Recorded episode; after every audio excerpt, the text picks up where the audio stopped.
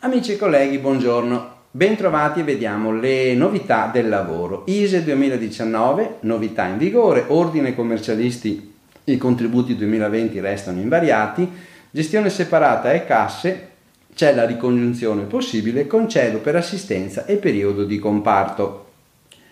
ISE 2019. Le novità in vigore ce le dice il messaggio 3835 del 23 ottobre. L'INPS riepiloga le novità in tema di ISE introdotto dal DL 34 2019, decreto crescita, che riguardano in particolare il periodo di validità dell'ISE corrente, l'ampliamento dei casi in cui può essere chiesto le nuove disposizioni entrano in vigore il 23 ottobre 2019. È disponibile anche il nuovo modello ISE da utilizzare. L'ISE corrente ora può essere richiesto quando si verifica una delle seguenti condizioni. Una variazione della situazione lavorativa per almeno un componente del nucleo, una variazione della situazione reddituale complessiva superiore al 25% rispetto all'ISE ordinario, se un componente della famiglia si verifica l'interruzione di un trattamento previdenziale, assistenziale o indennitario. Tali variazioni devono essere avvenute dopo il 1 gennaio dell'anno di riferimento del reddito considerato nell'ISE ordinario, secondo anno precedente.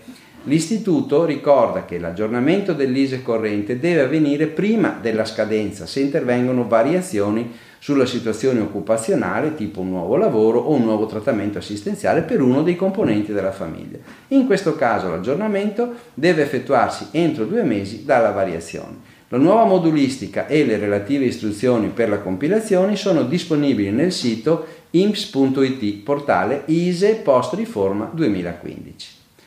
Ordine commercialista restano invariati i contributi 2020 con la nota 94-2019 il Consiglio nazionale dei commercialisti ha comunicato agli ordini la quota di contribuzioni dovuta dagli iscritti per il 2020.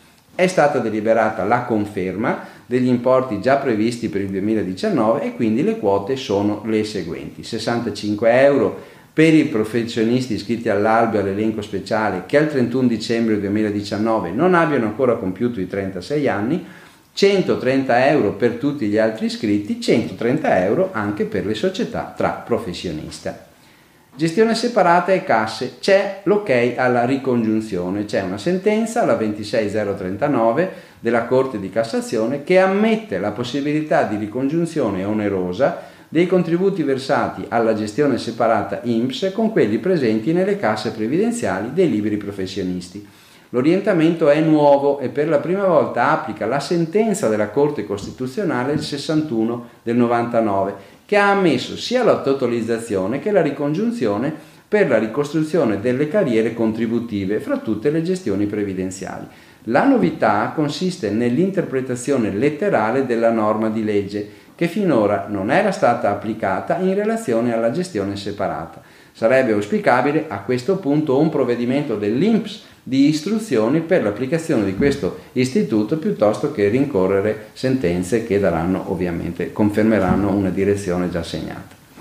Concedo per assistenza e periodo di comporto. Il congedo straordinario per l'assistenza di un familiare disabile va comunicato al datore di lavoro, non soltanto all'INPS, anche per interrompere la fruizione di un periodo di malattia che può portare altrimenti al licenziamento per superamento del periodo di comporto.